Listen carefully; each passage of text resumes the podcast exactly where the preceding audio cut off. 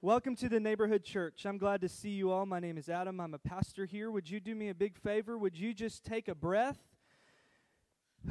and we invite you, maybe in this moment, if you feel comfortable doing so, would you just close your eyes? We've all had a long day, we've had a long week, and maybe for the first time, we just invite you to close your eyes, to take a breath, and would you just, if you feel comfortable, say this prayer silently in your heart? Finish this sentence with me Lord, thank you.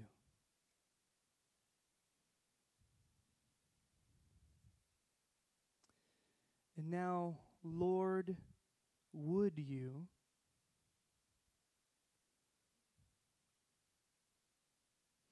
we pray all of this in the name of the Father, and the Son, and the Holy Spirit. Amen. Amen. It's good to catch our breath. It's good to be God's people together. It's good to remember that God is with us always. Tonight, I want to talk about two questions, two pertinent questions. We just sang one of them. The first question is Where do we look for help? The second question is Where do I put my hope? Where do I look for help? Where do I put my hope? We're going to come back to those in a minute. For those of you playing along at home, we're not going to talk about our series in James tonight because these two questions seem very top of mind because I'm not sure you're aware of this, but there was an election this week. There was an election. Did you hear about this, Mark? Yes. Do you know that I talked to a man on Wednesday at 12 p.m., noon, and I said, How are you doing? And he says, Great. I don't know who won. And I started laughing. He goes, No, I'm serious. I said, Dude, have you been in a cave? And he's like, No, I mean, man, I feel great.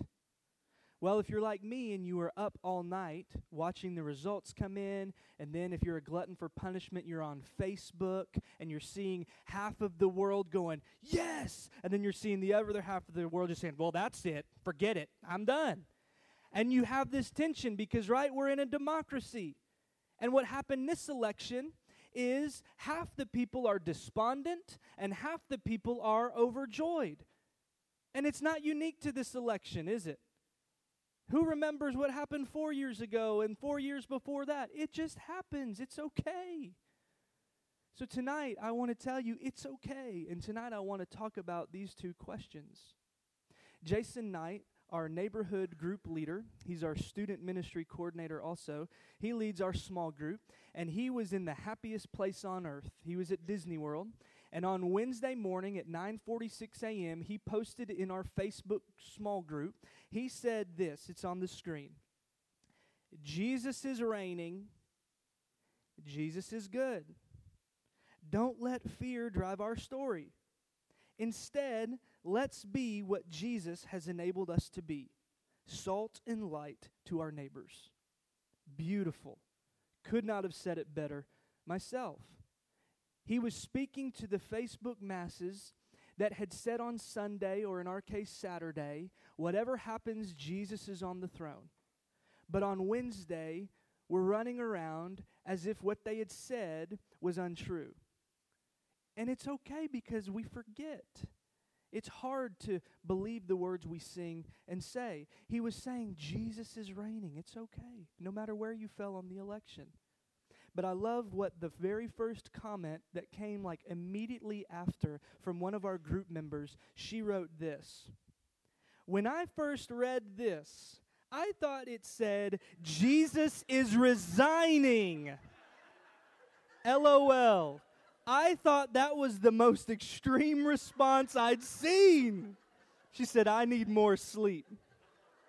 Can you imagine Jesus waking up and going, Well, Pennsylvania's gone, so I mean, I'm out of here, y'all. See ya. But at least it's not Hillary. I don't mean, uh, whatever. I, can you imagine Jesus doing that? No.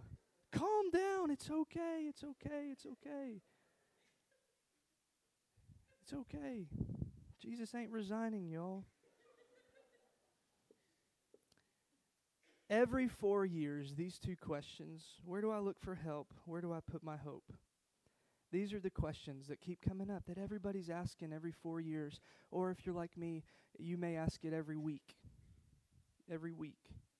I want to look at these as you turn to Psalm 146. Would you turn to Psalm 146? It's not going to be on the screen tonight, so I invite you to grab a Bible in the seat back in front of you or to swipe there on your phone. The first question that we're going to look at that we face every four years, or if you're like me, every week, is where do I look for help? We just sang this. It's a question that another psalmist writes in Psalm 121. He says, We just sang it. Uh, where does my help come from? But he answers his question and he says, My help comes from the Lord, the creator of heaven and earth. But it's a question that I want to ask tonight, and the question that we ask every four years is because no matter where you stand on the election, there is something within you that is looking to someone or something else for our help. And that's okay. So I want you to think where in my life do I look for help?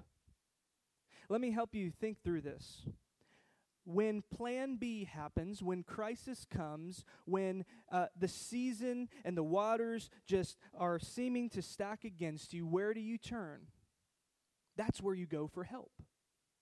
And I hope that you can go, as Amy shared, uh, to others to support you, as she said, to lean on.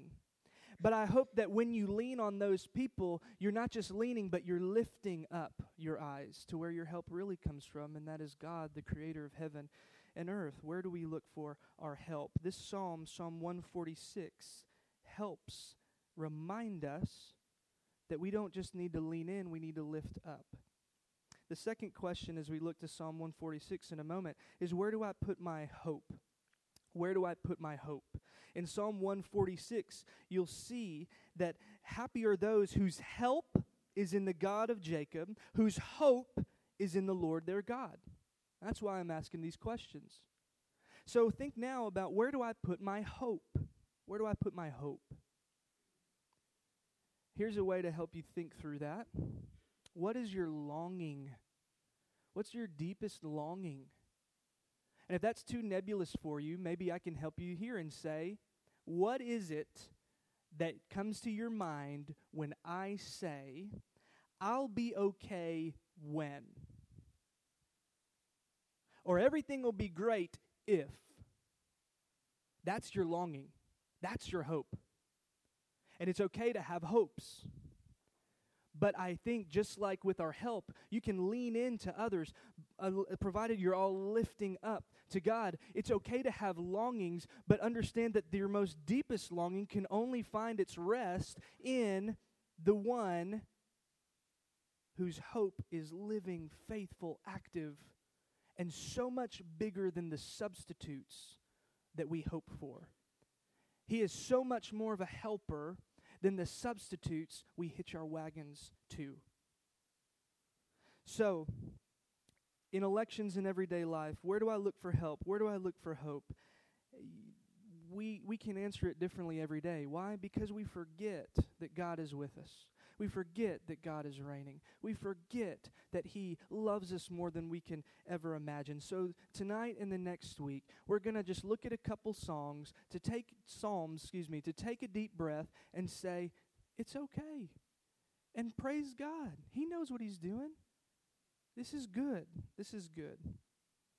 The Psalms in particular ground us and remind us you are not alone. Other people have felt what you've felt. Other people have given voice to what you can't seem to express. God is with you. His people have been there too. Let's look at Psalm 146 as we think about and remind ourselves where our help and our hope come from. I'm going to read this psalm, so if you'll follow along with me, although your version may look different. Praise the Lord. Praise the Lord, O my soul. I will praise the Lord as long as I live. I will sing praises to my God all my life long. Do not put your trust in princes, in mortals, in whom there's no help. When their breath departs, they return to the earth. On that very day, their plans perish. Happy or blessed are those whose help is the God of Jacob, whose hope is in the Lord their God who made the heaven and the earth, the sea and all that is in them, who keeps faith forever, who executes justice for the oppressed, who gives food to the hungry. The Lord sets the prisoners free. The Lord opens the eyes of the blind. The Lord lifts up those who are bowed down. The Lord loves the righteous. The Lord watches over the strangers. He upholds the orphan and the widow, but the way of the wicked he brings to ruin. The Lord will reign forever. Your God, O Zion, for all generations. Praise the Lord. This is a psalm of praise that's reminding us of who God is and how He's at work in the world. So when we bring to Him these questions of where's my help and my hope, the Psalms ground us and remind us. And it does so in this psalm. If you look with me at verse 1 and verse 10, do you see it says, Praise the Lord? It's like a bookend on either side that helps frame everything in between. And it's one word, and it's hallelujah. Can y'all say hallelujah? I, I was wondering if you were going to say it weird like I just did. I'm told now. Let me try this. Hallelujah. Is that much better? It's framed on either side by praise the Lord. It's a praise song. And I just thought about if this psalm begins and ends with praise, I wonder what my day would look like if I had bookends of praise. What would it look like in your life and in my life if we started with praise the Lord, a hallelujah, and ended no matter what came in between with a hallelujah? It's a picture of someone whose help and hope is set in the right place.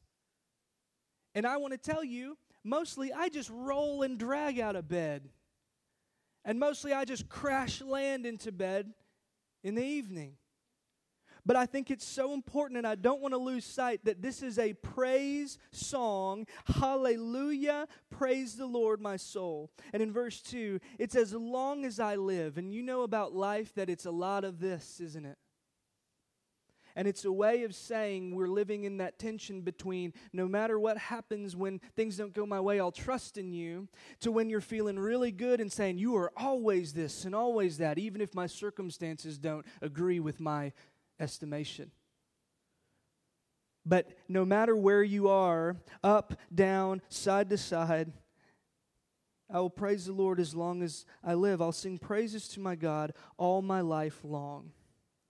And because his life, this psalm, is bookended with praise, and no matter what season, he offers us a really beautiful reminder in verse 3. He says, Do not put your trust in princes, in mortals, in whom there's no help. When their breath departs, they return to the earth. On that very day, their plans perish. You see, he understands our human condition, and that is to look everywhere but up.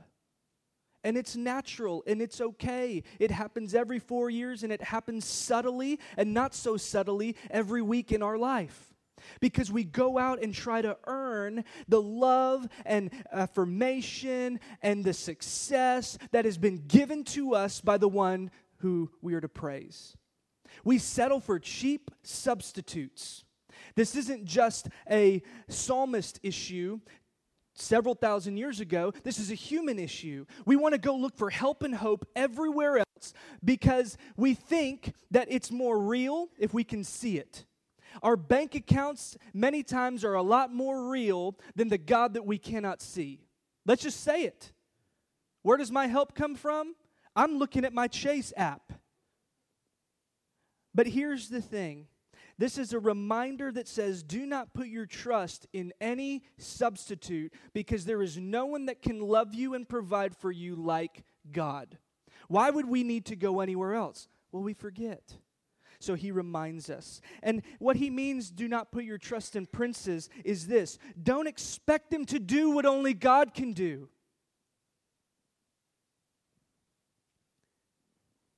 The thing is that they're not all bad. They're just not eternal. We can have all the hopes and dreams, but the psalmist says, look, brass taxes, when they die, their dreams, their platforms die with them. They can help, yes. I'm not negating that. But ultimately, who can give you the kind of help that not just you want, but you need? Who gives us the real help? Oh, that we would have the grace to trust the God we can't see in all the places we need help that we can see. So here's where the rubber meets the road. If we're not to trust in princes, he says in contrast, verse 5 Happy instead are those whose help is in the God of Jacob, whose hope is in the Lord their God. So the contrast then is if we're not trusting princes, or what he means is people in power. Do y'all know any princes? No. What he means is the powerful people who make all kinds of great plans but really they can't ever be for you what you want them to be if you're putting your hope and help in them. So he contrasts and says, No, instead, you're not wringing your hands no matter what happens. You said, Happy are those whose help is in the God of Jacob. Why? He made the heaven and the earth, the sea, and all that's in them. He keeps faith forever. This God, when He dies, He's not going to die. His plans ain't going to perish. His plans are going to go on long after anyone else who's trying to be a substitute. So we contrast this and, and we see here this flip, this reverse. So if we're not to put our trust or find our hope there, we're supposed to find our help and hope in the Lord our God. Let me help put some flesh and blood on this. Trusting God means knowing the ultimate outcome will always be for the ultimate good. If you want, if you're uh, writing notes, just so you know I'm not making it up, write Romans 8:30, excuse me, Romans 8:28. Write Genesis 50:20. Write Bible because it is a story of God taking the raw materials of sin and death and racism and hatred and violence, and He's taking all this raw material we hand to Him, and He's constantly, continually renewing, restoring, and reclaiming what was lost. That's the story of the Scripture. So when we trust Him, it means that I'm not going to let my circumstances dictate my reality. However, this looks, I am trusting that it is not too chaotic for God. Do you look with me? Can you see in verse 6? He not only made the heaven and earth, what else did he make? The sea. The sea in this Bible, the sea in the psalmist's mind is chaos. You read Jonah, and he's thrown into the sea. You read Jesus, who's uh, calming storms on the sea. You read Job and Psalms, and they talk about the raging waters. Uh, Amy read Isaiah 43 Though the waters of the sea rise around me, they are terrified of the sea. Why? The sea is chaos. Guess who made the sea? Guess who is not terrified by the sea? Guess who's not threatened by the sea? Guess who has from day one bringing over the waters light and life and order out of the chaos he finds? God. Who can help you in the chaos? God.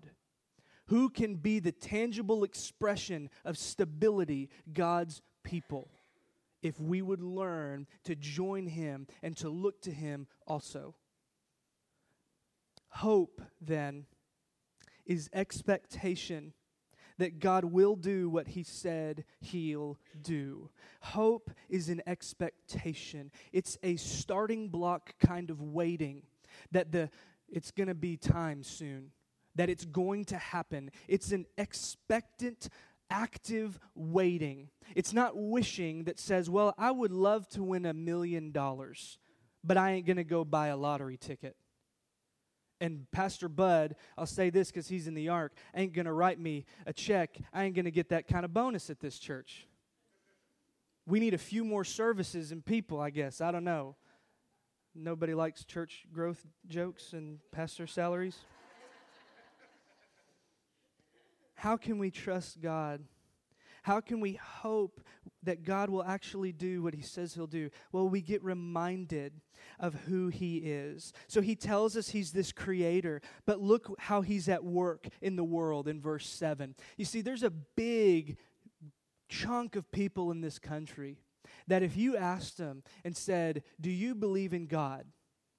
Depending on who you ask, research will tell you in the 80s or 90s, they'll say yes. But if you press, you'll find that even of the 80 or 90%, if you ask him, well, what is he up to? He, he really seems to be more about somebody who just kind of created this, spun the top that we call the earth, and he kind of just said, Well, that's really beautiful to look at. And he just kind of washed his hands and he walked away, and he's like doing other God stuff over here because the universe is huge and there's other stuff to do. So they may believe in God, but they don't believe that He actually has any mind or care to the affairs of our world or much less our daily life.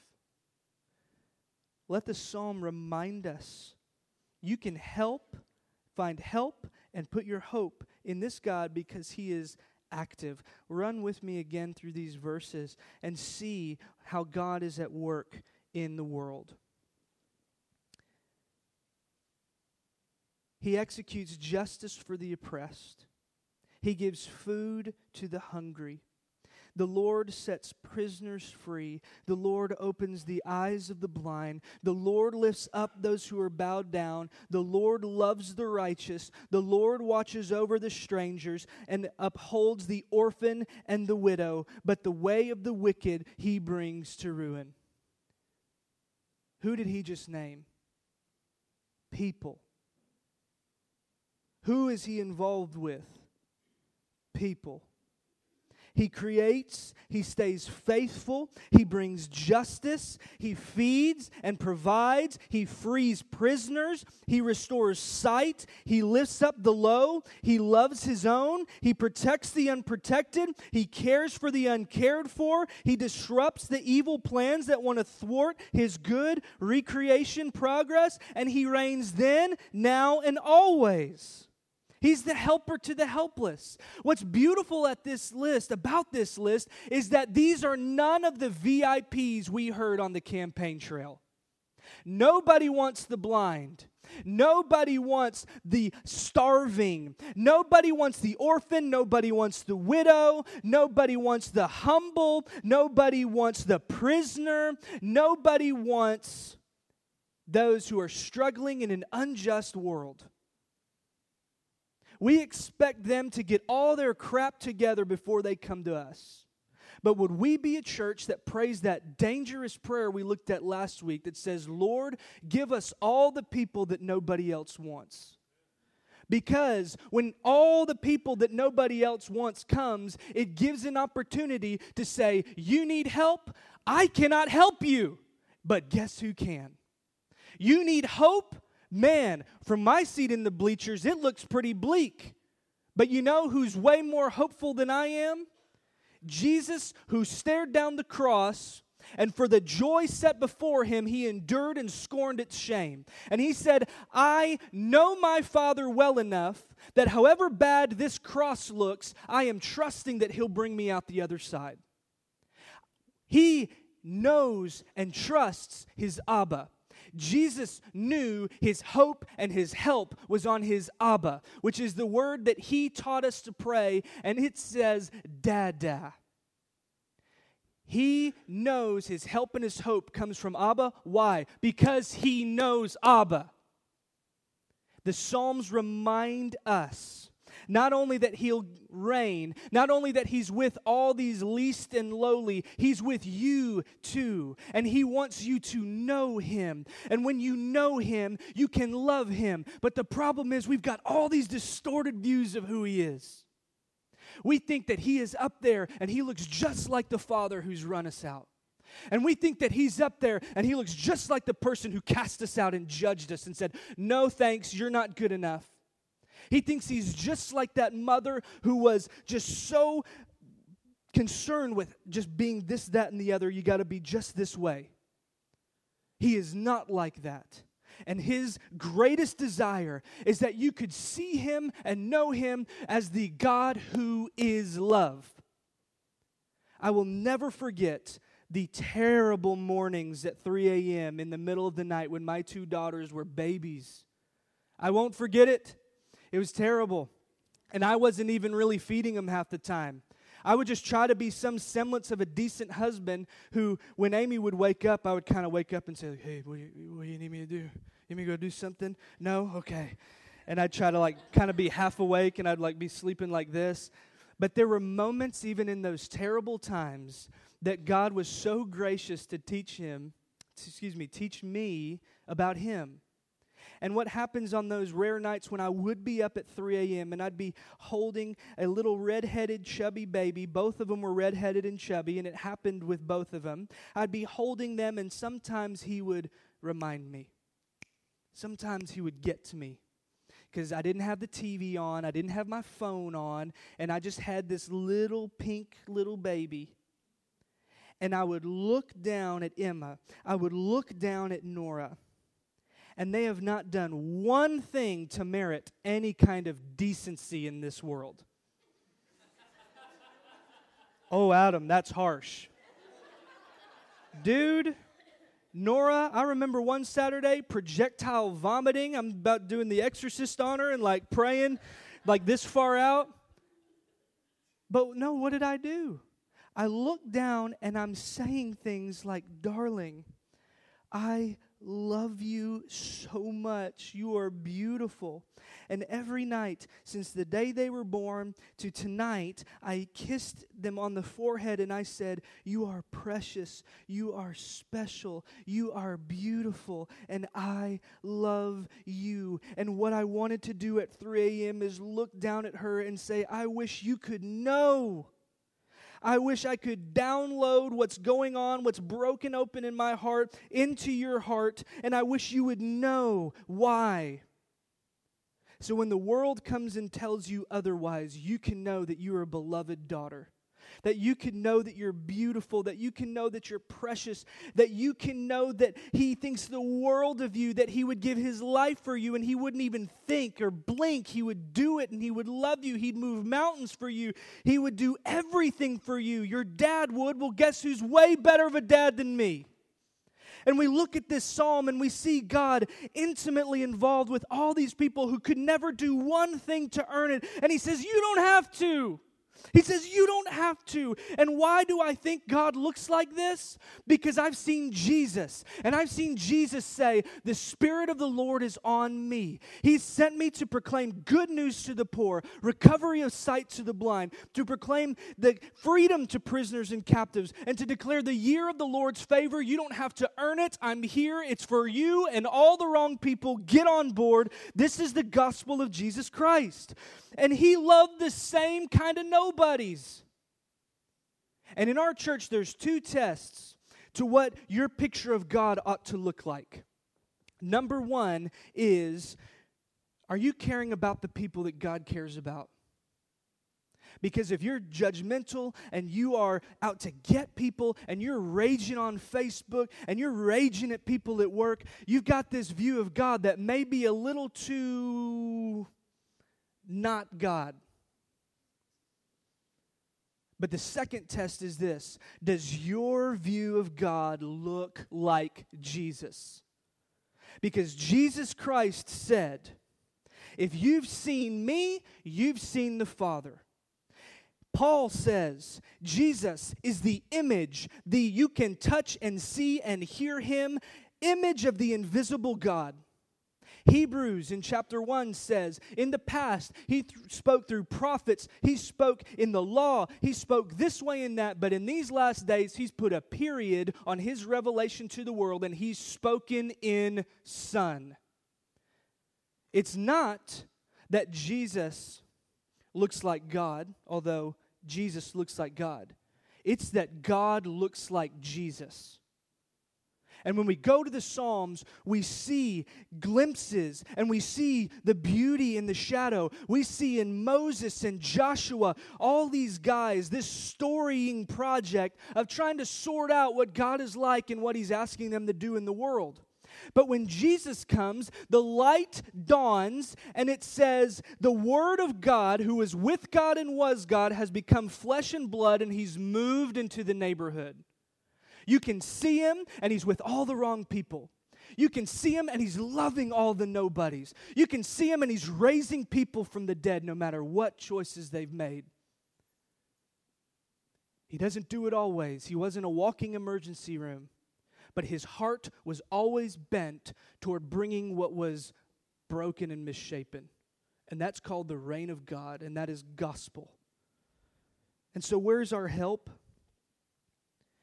I hope that you can say it's in Jesus who reveals this Father who is attested to by the Holy Spirit. But I hope you can put your help in Him because you know Him. Because you know Him. And He's the eternal God who helps the helpless, and He can help you, even when I can't. So, where do I put my hope? In the God who's restoring creation, and you, and you. You matter. You are beautiful. You are precious. You are special. That's what I say to my girls, but that's because that's what God said to me in Isaiah 43 4, and she read Isaiah 43 tonight. If we would know Him, we would trust Him. So, Lord, help us to know you, to trust you, to love you, and to join you in being the people that you are wanting in this world to announce good news and to be good news because of how you are shaping us, even us. So bless us and keep us. Keep us awake tonight as we go to sleep to the ways in which we can say, Praise the Lord because the Lord will reign forever. Your God, O Zion, for all generations, praise the Lord. Amen. And would you receive this benediction? May you remember that all politics and all platforms and all legalities and all borders and all leaders are temporary May you recall that political movements and boundaries and personalities and programs are here one day and gone the next. All of these things are passing away. May you resist the temptation to place ultimate trust in any person, policy, party, movement, or nation, even a beautiful idea that is embodied by a nation, because there is no nation with an eternal foundation. May you know that your kingdom is not of this world, but of the world that is coming to this world and that is not yet here. May you have strength and beauty and determination and wisdom as you love your neighbor and your enemy as Christ has loved you, seeking with all persons to bring justice, mercy, and lasting peace.